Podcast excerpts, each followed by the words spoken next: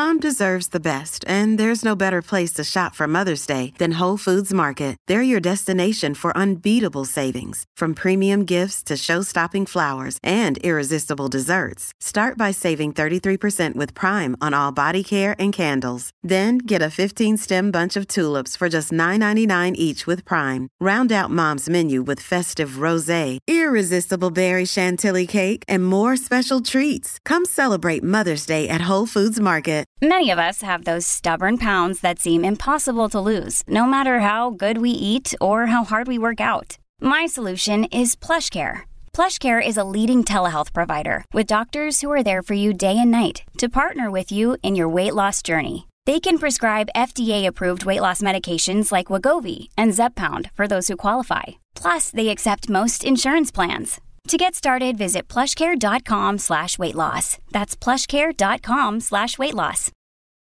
Families have a lot going on. Let OLLY help manage the mental load with new cognitive help supplements for everyone four and up, like delicious Lolly Focus Pops or Lolly Mellow Pops for kids. And for parents, try three new Brainy Chews to help you focus, chill out, or get energized.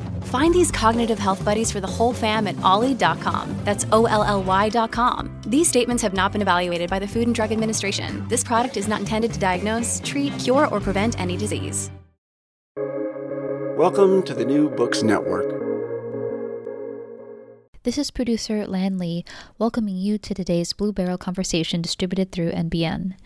If you want to catch all of our episodes, you can search for the Blue Beryl podcast. That's blue, the color, B E R Y L, or find all of our episodes on piercesalguero.com. Now, on with the show.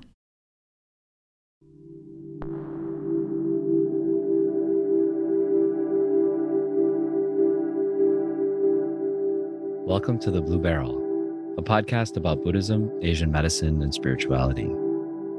I'm your host, Dr. Pierce Salguero, a professor of Asian Studies and Medical Humanities at Penn State's Abington College outside of Philadelphia.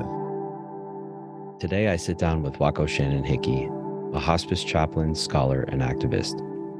We talk about Wako's early experiences with social violence in the 1980s, her work as a Zen priest and chaplain, and her 2019 book, Mind Cure, which is a groundbreaking social history of religion and mindfulness in the US.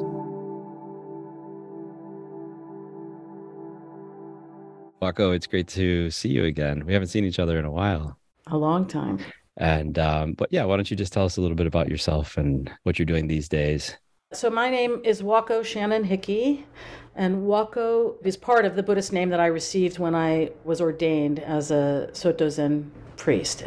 Wa means harmony or reconciliation. Ko means happiness or fortune. So, Wako means something like harmony and happiness. My whole Buddhist name is Kakudo Wako, so studying the way or understanding the way, harmony and happiness. My present Zen teacher translated Wako a little differently as requiting the blessing. So I certainly don't live up to it all the time, but it's a good reminder to aspire to. I would describe myself as a scholar and an educator and a professional chaplain and a Zen priest and an interfaith activist. All right. That's great. That you made a nice list of things for us to talk about there. I want to touch on all of those things. And ordination in it's Soto Zen, right? Is that right? Is that's that right. Soto Zen. Soto Shu. Hmm. I'm actually ordained in the Japanese denomination. Okay. Yeah. And was that something that you were interested in when you were younger, or did that interest in Zen develop in your adult years? I'm curious. A lot of people in our field, I'm using field loosely to kind of describe people who are academics and in many cases scholar practitioners of some kind. Usually there's a backstory about how they became interested in those subjects. And I'm just wondering if you could share yours with us.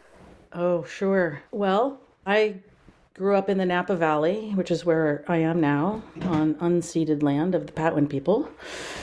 And my parents were very conventional on the surface. We went to the Presbyterian church, and my parents were both public officials, but they were very broad minded and intellectually curious. And they named our cats after Hindu and Egyptian deities. And they read very widely in everything Alan Watts ever wrote, and Krishnamurti and D.T. Suzuki, and all of the kind of early popularizers of Asian thought in the West. And so I rebelled by becoming a fundamentalist Pentecostal Christian. and I was very involved in, in a local church, but my parents had raised me to think critically, ask questions. And so that church actually formally shunned me when I was 15 for sowing seeds of discord. Wow. And, and I showed up one day and no one would look at me or speak to me, and that was really devastating. And then I went off to college, and in my sophomore year, I transferred to UC Berkeley. And of course, there was everything to explore in Berkeley. And I was, my friend lived very close to a Jodo Shinshu temple. So I kind of was exploring there. My parents had been very interested in things Japanese. They went on a pilgrimage to Shikoku with John Blofeld. And so I was interested in things Japanese. And so I started attending this church. And ironically, what I didn't like about it was that it was too much like the Protestant churches that I had grown up in and left. And what's ironic about that is that the Buddhist churches of America, in many ways, adopted those changes in response to white racism. Anyway, I explored a bunch of different Buddhist communities in Berkeley and settled into Soto Zen at the Berkeley Zen Center. And I was writing for the student newspaper at that time, the Daily Cal. I was covering politics. And Ronald Reagan was running for reelection and the moral majority decided to hold its conference in San Francisco the week before the Democratic National Convention.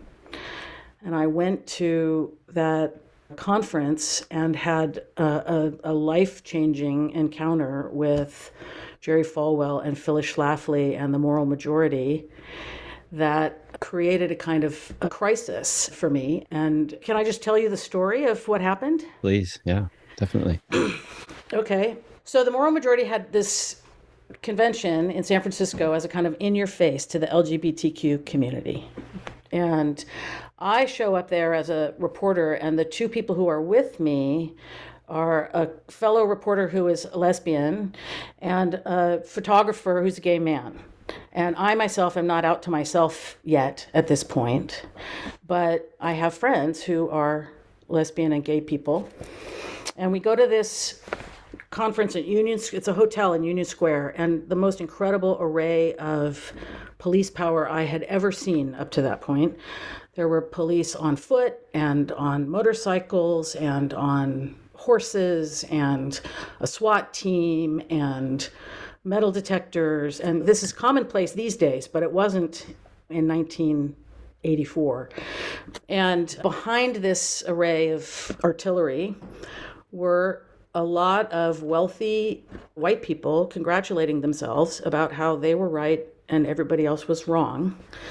And I remember in particular a little brochure that they had displayed, which showed a little blonde girl huddled in a corner with her ha- hands up over her head, screaming, and a big hairy arm hovering over her with an axe.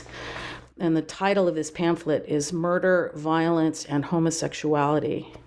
Hmm. And there's another version of this pamphlet that has a picture of a little boy, little blonde boy, being dragged into a bathroom stall. And the content is that gay people are a, a threat to society that must be neutralized. And so this really violent language is horrifying to me. And yet, outside, the demonstrators are screaming, Go to hell, Falwell, go to hell, Falwell. And if he had walked out the door, they would have lynched him and the police were just breaking heads. And this was just overwhelming to me, and I did not know what to do with any of this. So I went back to Berkeley Zen Center and did a one day retreat. And in those days, they used the kyosaku, you know, this long wooden stick. If you wanted it, a monitor would come around and give you a whap on your shoulders with the stick to kind of help relieve the tension in your shoulders very startling sound. And when it happened, I started crying and I couldn't stop. So I went to the teacher who happened to be Dainin Katagiri. It's the only time I ever met him. And I said, I don't know what to do with all of this political violence. And he said, We can't scream and yell and holler for peace. If we want peace, we have to figure out how to be it. And that was a new idea for me at 19. So I took a semester off. I went to Green Gulch. I got really quiet. And at the end of my time at Green Gulch, I also during that time went through the process of coming out myself as lesbian and at the very end of the time there at the end of the day of a, of a one day retreat the last period i was facing the wall and i had this image in my mind of a police officer that i had encountered that day in union square and he he seemed like the antithesis of everything that I believed in. His riot gear, and he was shoving people around with a nightstick that people weren't resisting. And I remember looking at him and saying, "How can you do this? You know, why are you doing this?" And his face was just stony. And then for an instant, the boundary between me and this guy dissolved, and I and I understood that I was where I was, doing what I was doing because he was who he was, where he was, doing what he was doing, and that our lives were absolutely inseparable, and that I had exactly the same capacity for self righteousness as the people who horrified me. And so for me, that was the beginning of my Zen journey. And I later lived at San Francisco Zen Center for several months, and I worked as a journalist. And then I got involved in corporate training, but the company that I worked for went out of business. So I went to the Tassajara Monastery and sat down for five days and got very quiet and asked myself, given all the things that I'm good at and the things that I'm interested in, what do I want to put those things in the service of? And to me, the most helpful things I have encountered are the Dharma and the practice of of Zazen. But I also realized in that time that I wanted to go back to school and study religion. And I wanted to do it in a place where I could ask questions about the Bible and not get in trouble. Mm-hmm. So I went to uh, Pacific School of Religion, and I also did major coursework at the Institute of Buddhist Studies.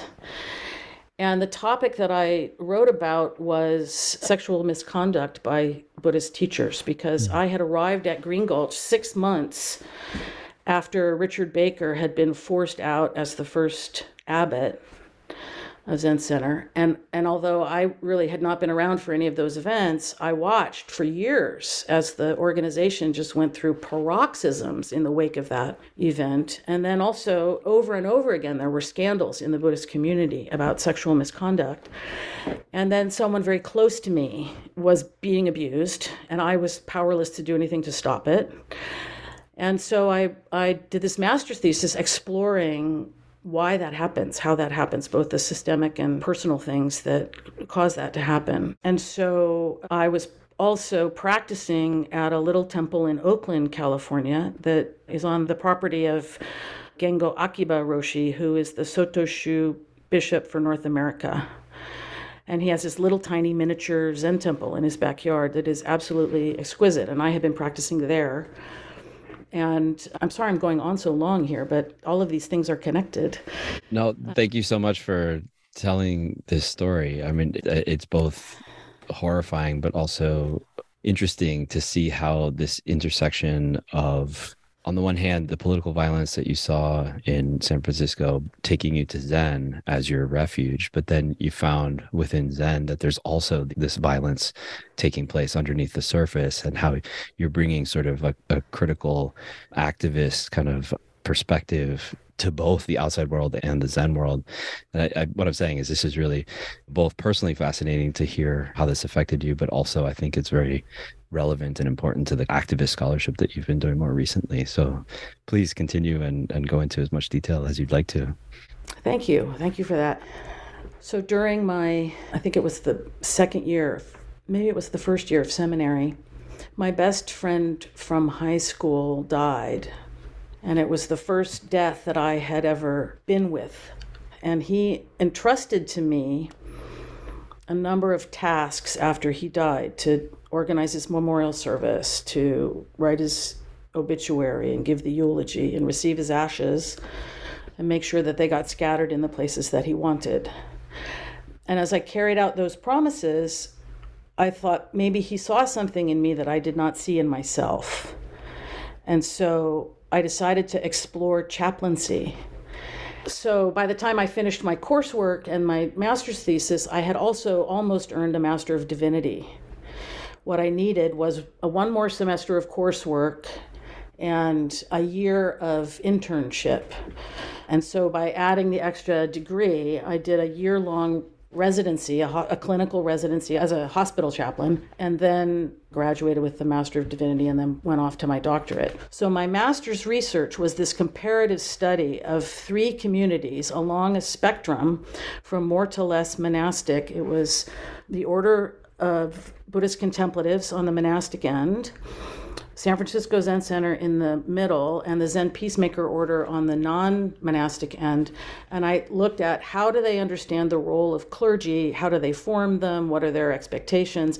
And I compared that to the kind of education I was getting in a Protestant seminary and to the path of Zen priests in Japan. And sexual misconduct was a major theme of what I was looking at and how various organizations did or didn't deal with that. And my most recent publication actually is an outgrowth of that original master's thesis. Yeah, I noticed that you came back to that topic. And thanks for sharing all of the details that you have. I mean, it's really clear to me how your Zen practice, your scholarship, and your activism are all sort of like intertwining threads throughout your life from very early on up until now.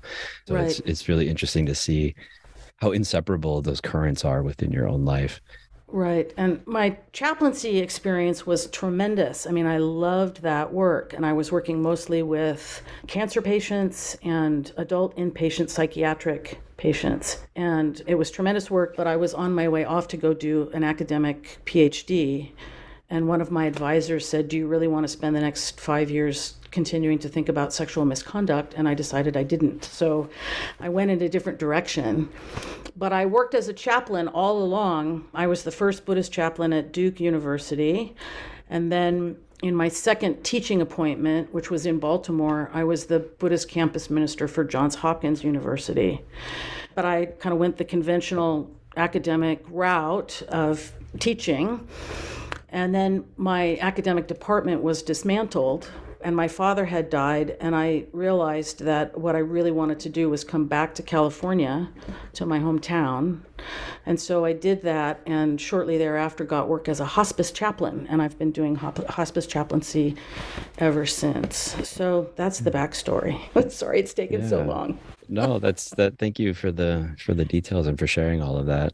I think we'll come back to talking a little bit more about chaplaincy and uh, what you're up to these days. I wanted to, before doing that, talk about your book. So, one of the things that we're doing this season in this podcast is focusing on Buddhist medicine. This broad term refers to any number of different ways that Buddhists throughout history have been involved with health and healing practices of all different kinds.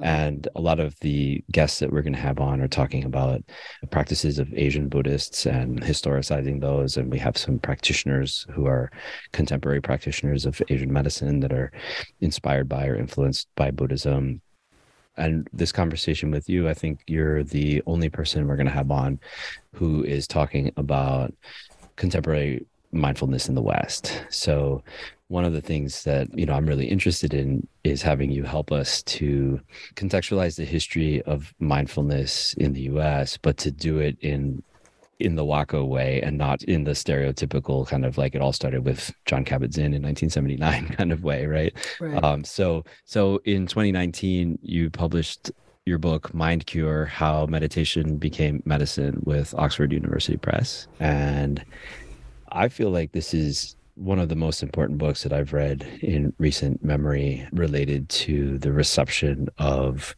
Asian religions and practices in the US. And the book specifically looks at the history of yoga and meditation in the US and I think pushes the timeline for that history much earlier than any book that I remember reading. And what you showed in the book is that that interest goes back to the 19th century. And what was really the most fascinating for me is how you show that it's really among women and people of color that meditation and yoga first become popularized in the US. And so I, I just think that that's a revolutionary and uh, game changing, paradigm changing presentation of the history of yoga and meditation. So that's in two thirds of the book. And then the last third of the book, more or less, is your critique of contemporary mindfulness and meditation movement. So I was wondering if maybe we could divide the conversation into two parts where we first look at the historical part of the book and then we'll come to talk about the critique in a moment.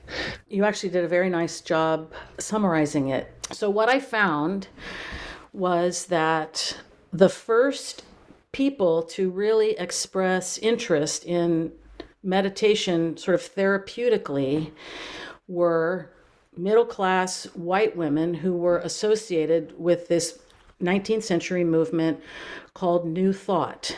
And it's a cousin of Christian science. And very early on, there was a lot of overlap between the two. And these women gathered at a series of conferences in New England called the Green Acre Conferences. And they were a continuation of the World's Parliament of Religions that happened in Chicago in 1893 in connection with the Columbian Exposition.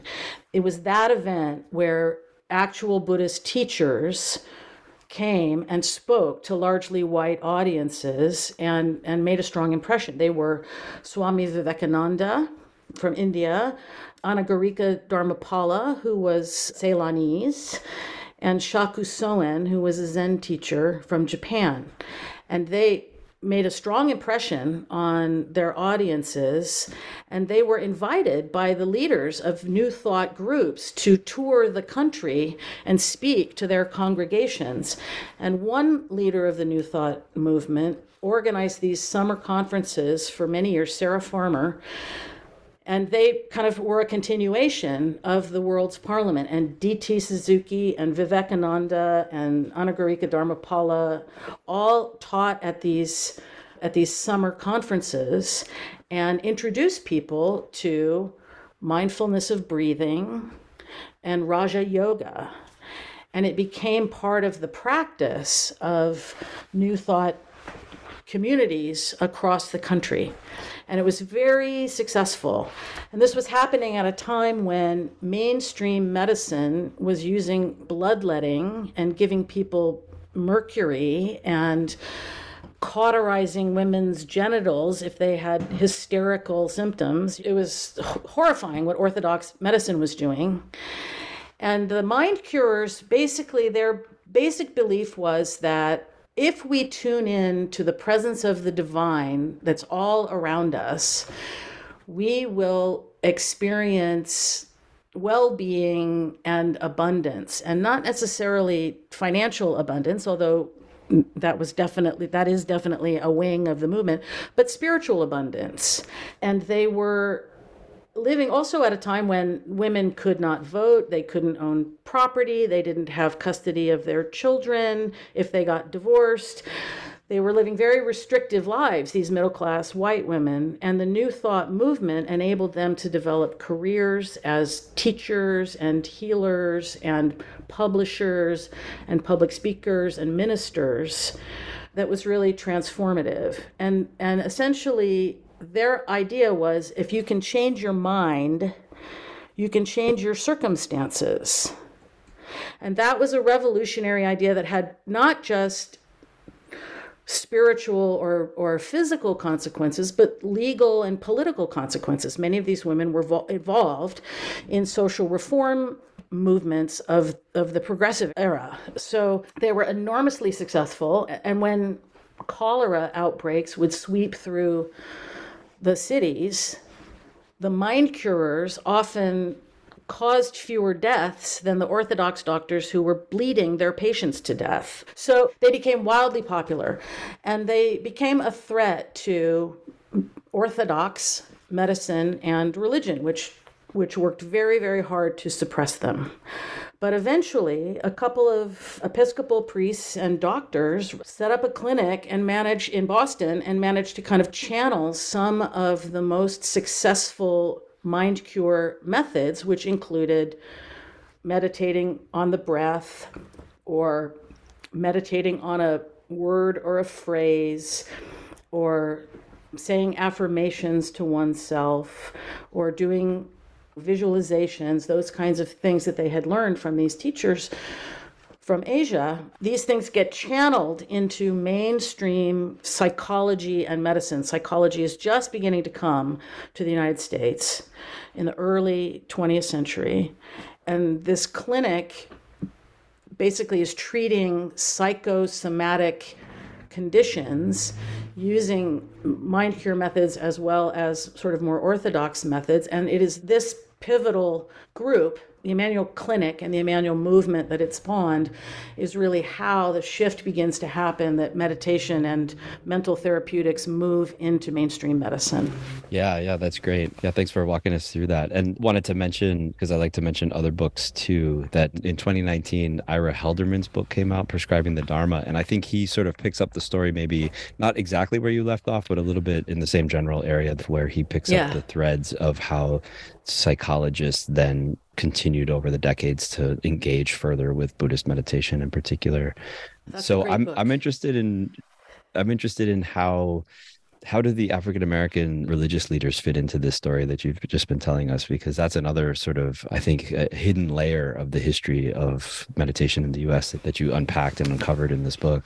So, one of the early and most important new thought leaders was Emma Curtis Hopkins. She had been part of the Christian Science church, but she was expelled for expressing unorthodox ideas. So she started a school and began a, a, seminary, essentially, a New Thought seminary, and began ordaining people as New Thought ministers.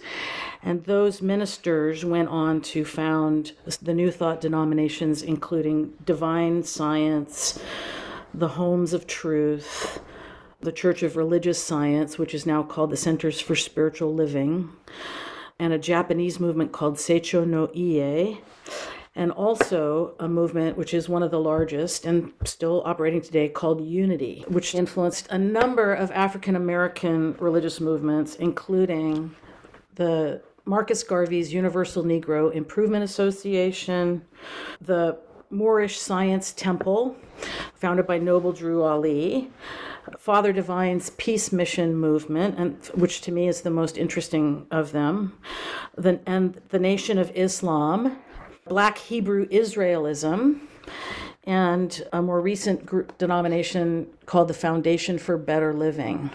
But the New Thought denominations had in common with the African American movements I just mentioned is that they were focused on their communities.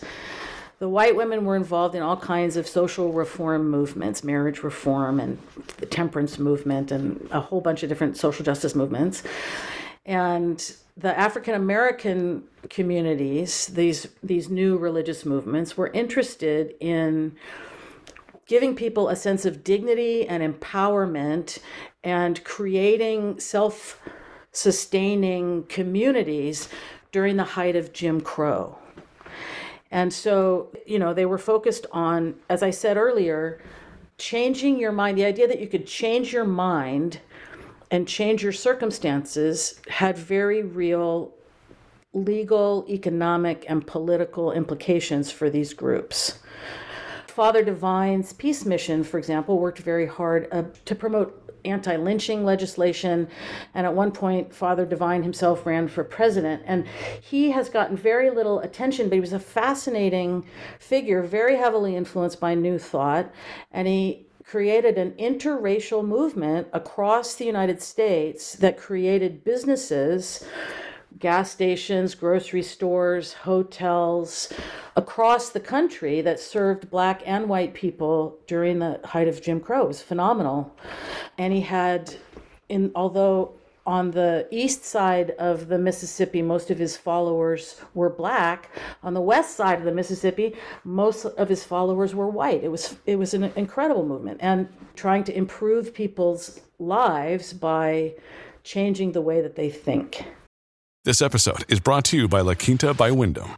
Your work can take you all over the place, like Texas. You've never been, but it's going to be great because you're staying at La Quinta by Wyndham. Their free bright side breakfast will give you energy for the day ahead. And after, you can unwind using their free high speed Wi Fi. Tonight, La Quinta. Tomorrow, you shine. Book your stay today at lq.com. Look, Bumble knows you're exhausted by dating. All the must not take yourself too seriously and 6 1 since that matters. And what do I even say other than hey? well, that's why they're introducing an all new Bumble with exciting features to make compatibility easier, starting the chat better, and dating safer. They've changed, so you don't have to. Download the new Bumble now.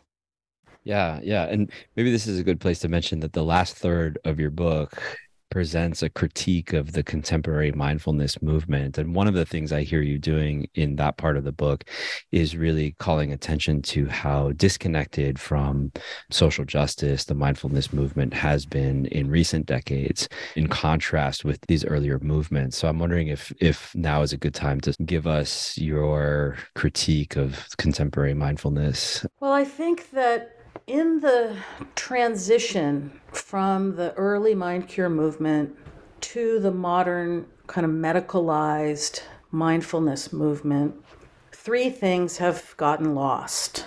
The first is that kind of communal dimension. Mindfulness training is really all about your individual response to stress. And I've been through the class myself, and generally, my experience of I've been through a couple of the classes. My experience is it's basically the teacher is instructing the students, but it's not really designed. It's not to, designed to create a sangha. It's a class, and it's a fee for service kind of thing. And then what you do with it afterwards is up to you right? So it individualizes the practice, and, and what gets lost is community.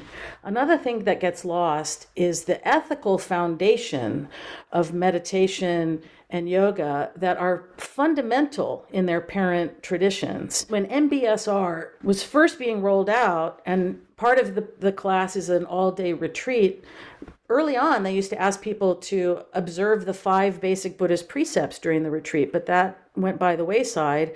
And it really tries to present itself as a, a secular kind of thing, even though it's deeply rooted in, in Buddhist philosophy and practice.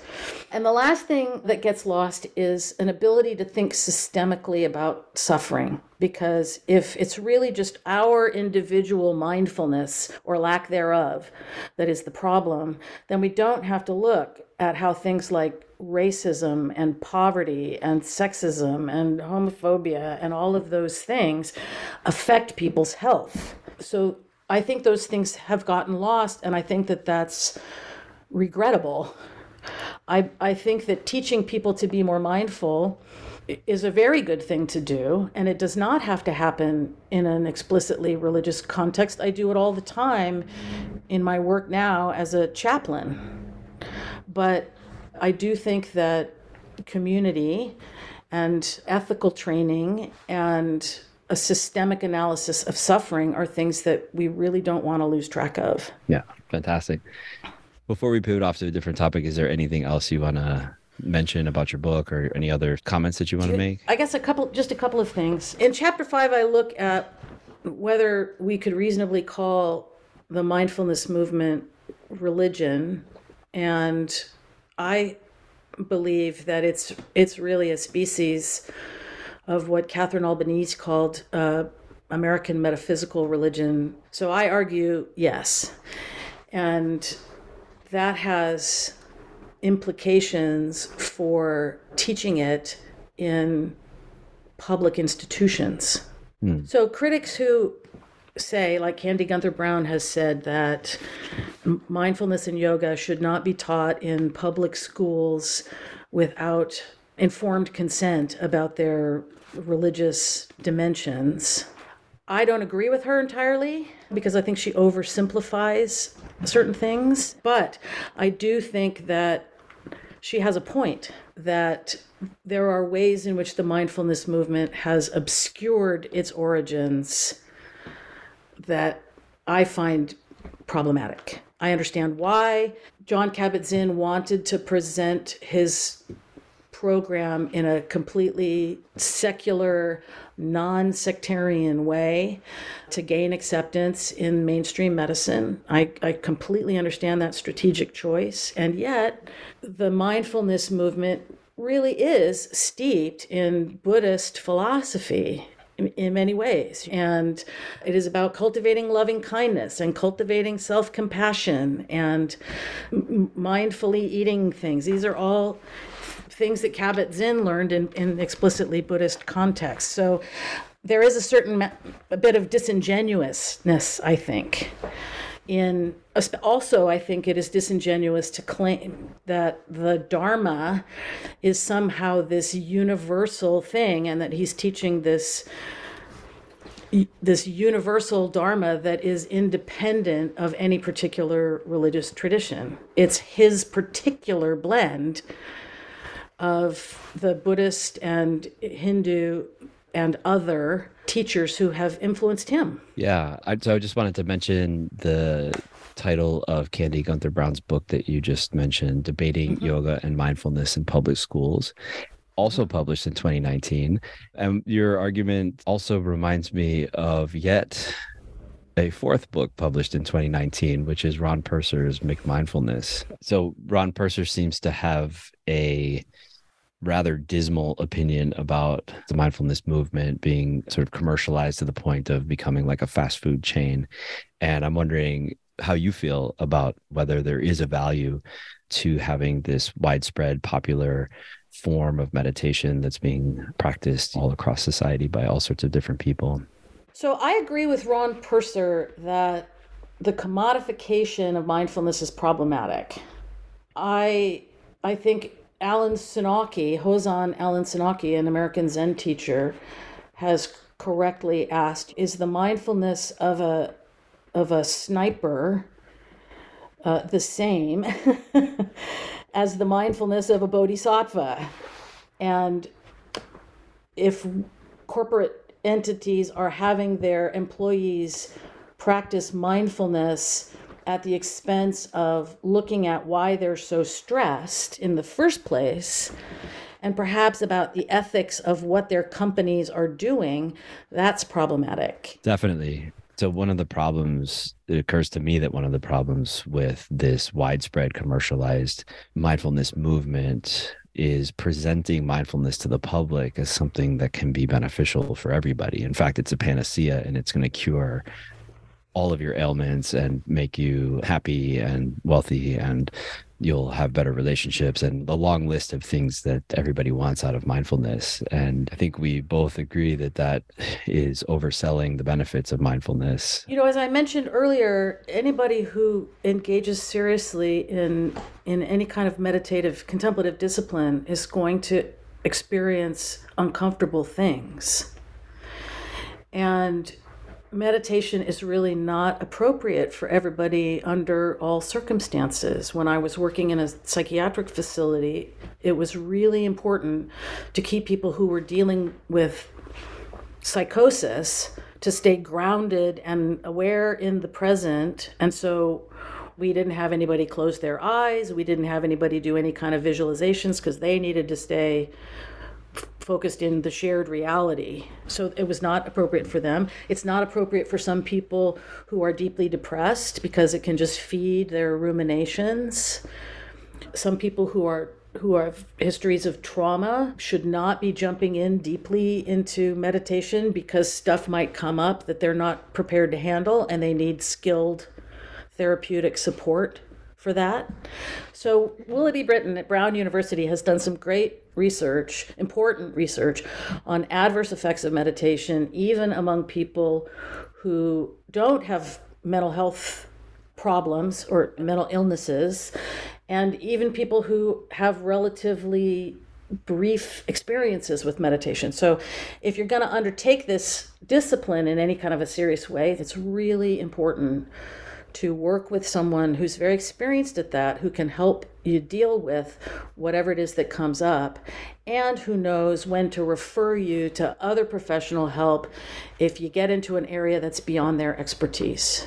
you know, in my work as a hospice chaplain, one of the things I do the most frequently with patients or family members is teach them a basic practice that I learned from Frank Ostaseski, who was the founder of the Zen Hospice Project, and it's called Mind the Gap.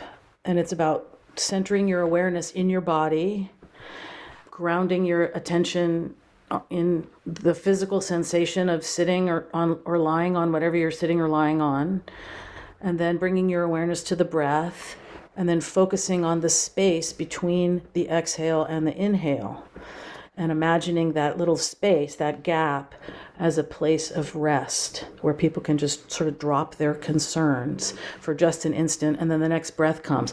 And I teach them that and I have them do it for just three or four breaths at a time. And then as they do that, they begin to notice that the little gap gets longer. And I remind them that they always have access to this little place of rest between every breath. And it's super helpful to people and I, it, I don't present it in any kind of religious way, but it helps people ground themselves. And I taught it to a guy just the day before yesterday who was really anxious and disoriented and unsettled, and it helped him calm down and feel grounded where he was. That's a good thing. And I believe in the importance of spiritual communities, as flawed as they can be. And I believe in the ethical foundations of meditation practice. And I believe that we need to look at s- suffering in a systemic way. Yeah, I'm glad you pivoted back to talking about your work as a chaplain. I wanted to come back to that and talk a little bit more about the types of benefits or the types of healing that you see Buddhist practice being able to provide people. And as you're speaking right now, I'm feeling like you are talking about mindfulness as a stress reduction practice, but it seems like you're you're also suggesting a much deeper kind of healing that that meditation can bring into the hospice setting. And i'm wondering if you can talk a little bit about that in your experience. Definitely definitely. The most important thing that i bring to my work as a chaplain is my contemplative practice. Because anybody who does sitting meditation for any length of time will find that it becomes uncomfortable. It can be uncomfortable psychologically, it can be uncomfortable emotionally, it can be uncomfortable physically. Learning to be comfortable with my discomfort in a kind way without trying to escape it or make it go away or feed it is what makes it possible for me to be present with anybody else's discomfort without feeling like I have to fix it or make it go away or justify it. I can just be with somebody in their pain and confusion and not move. And that by itself is helpful and healing to people. That is the most important thing I bring. And teaching other people how to be gentle with their own grief and distress because their ability to do that is also their ability to be present with anybody else's right? And that's how that is really deeply healing.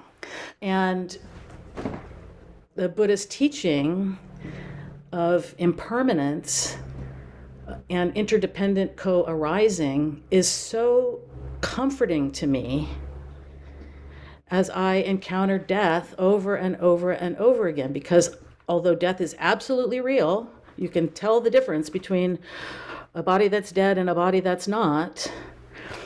There is also a way in which there is no death, there is only change, only transformation. And so nothing is ever lost. And that's something that I can offer to my patients who and my families who are grieving that even though bodies die, relationships don't, love doesn't, they just change. So I still have a relationship with my dead parents. They're just different relationships.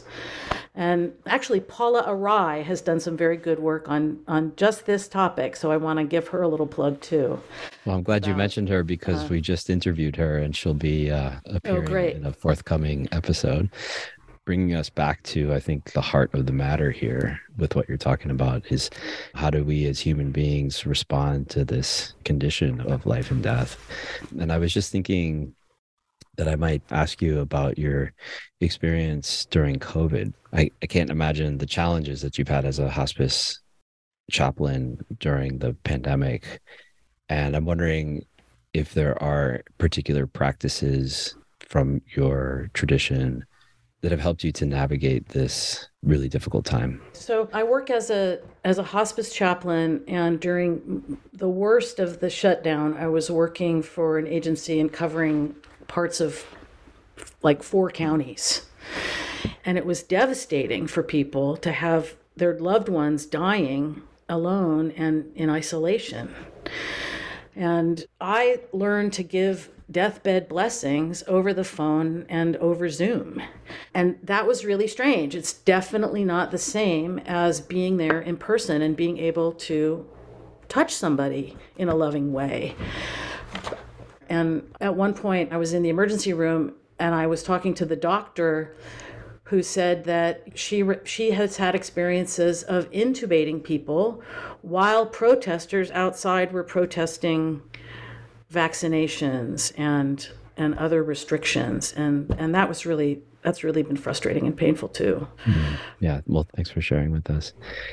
So at the beginning of our conversation you talked about how the, your name wakoh means harmony and happiness and now at the end of our conversation after hearing about your journey of sort of interweaving activism and Zen practice and historical scholarship. I'm wondering if you feel like you've arrived at some place of harmony between these different threads. Do you do you find that they've led you towards a fulfilling and happy life, uh, or are there still some tensions between those different threads? Well, I really miss teaching. I'm glad, frankly, I'm glad I didn't have to try to teach college during the pandemic shutdown because I know from talking to my friends and colleagues that that was incredibly difficult for them. But I had my own version of that. And I really love being home in a place where I feel really deeply at home. I feel really connected to the physical valley that I live in. So I'm very glad to be back here. And I what I love about hospice chaplaincy is that it is inherently collaborative. We have to collaborate the nurses and the social workers and the health home health aides and everybody. We have to work together as a team to serve our patients and their families and really put their needs first. And that is a very pleasant antidote to the kind of sometimes competitiveness and pettiness that can reveal itself in academic politics. You know, they say the fights in academia are so fierce because the stakes are so small. And I really love that collaborative work. And I, although in teaching, I definitely had students who would come back and say, hey, you really made a difference to me in some way. In the work that I do now, like pretty much every time I, I go see someone, they feel better when they when I leave than they did when I showed up and and often it's just because I I gave them my full attention and really listened to them in a non-judgmental, loving way and affirmed what was good about them. And it has, I have served people who have said things that I profoundly disagree with both politically and religiously and so forth. And my job is to serve them where they are, to meet them where they are and love them and serve them. And that's a very powerful practice. And I'm finding that I can, in fact, interact in a loving way with people I profoundly disagree with. And that is so important today when we are so divided and so caught up in us versus them thinking sort of yeah. in our national polity. So th- I think those are all really good things. Working in healthcare though is hard, just like working in academia is hard because it's it's flawed and it's limited and it's problematic in all kinds of ways. But you got to find a way to serve. Yeah. It seems like you've taken this interest in political activism and making change in the exterior social political dimension and brought this into a really deep way of connecting with people and it still to me seems to be very very focused on bringing change and bringing about social harmony, but at such a deeper interpersonal level than probably you imagined yourself doing when you were 19 at the political convention. I'm still, you know, I'm really involved in interfaith work.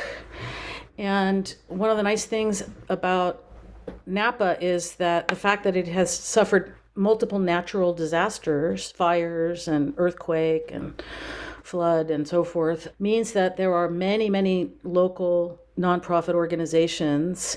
And there's a, a quite a vibrant interfaith community in town of clergy kind of across the religious spectrum who collaborate with one another. And I get to work with them uh, also as a chaplain because I'm frequently serving their parishioners as my patients. And so, so that has been really fun. And I'm involved in an organization dear to my dad's heart, trying to preserve agricultural land in the Napa Valley.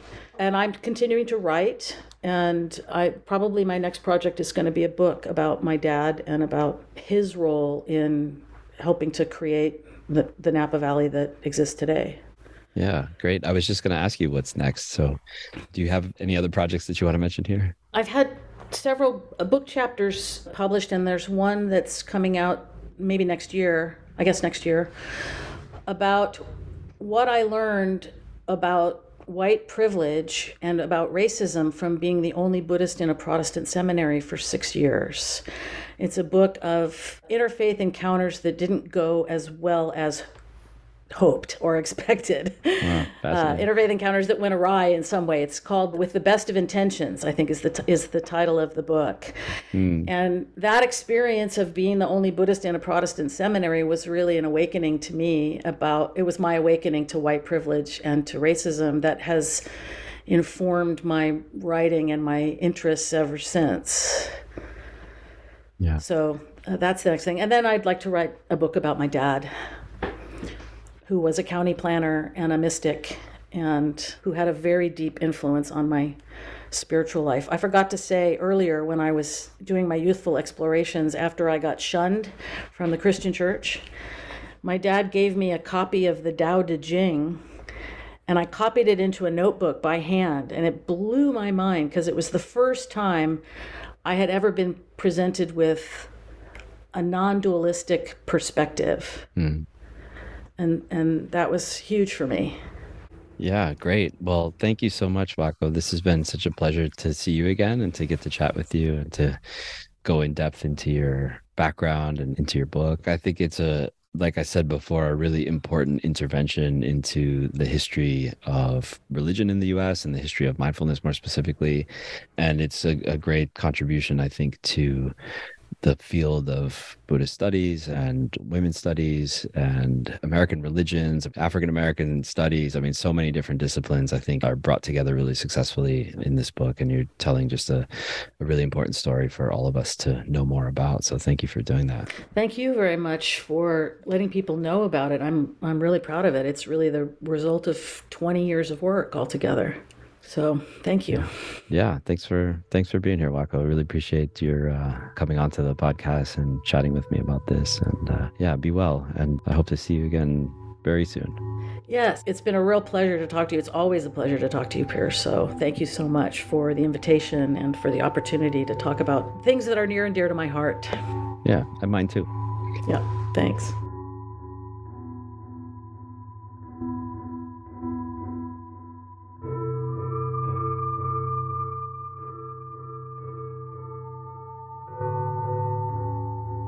That is it for today from us at the Blue Beryl Podcast. This episode was hosted by Pierce Salguero and produced and edited by me, Lan Lee. All of our music is by Jonathan Pettit. If you're listening to us on one of our partner podcasts, make sure to catch all of our episodes on piercesalguero.com or subscribe to us on your favorite podcast platform. You can also support us by making a donation at patreon.com slash blueberyl. Until next time, be happy be well.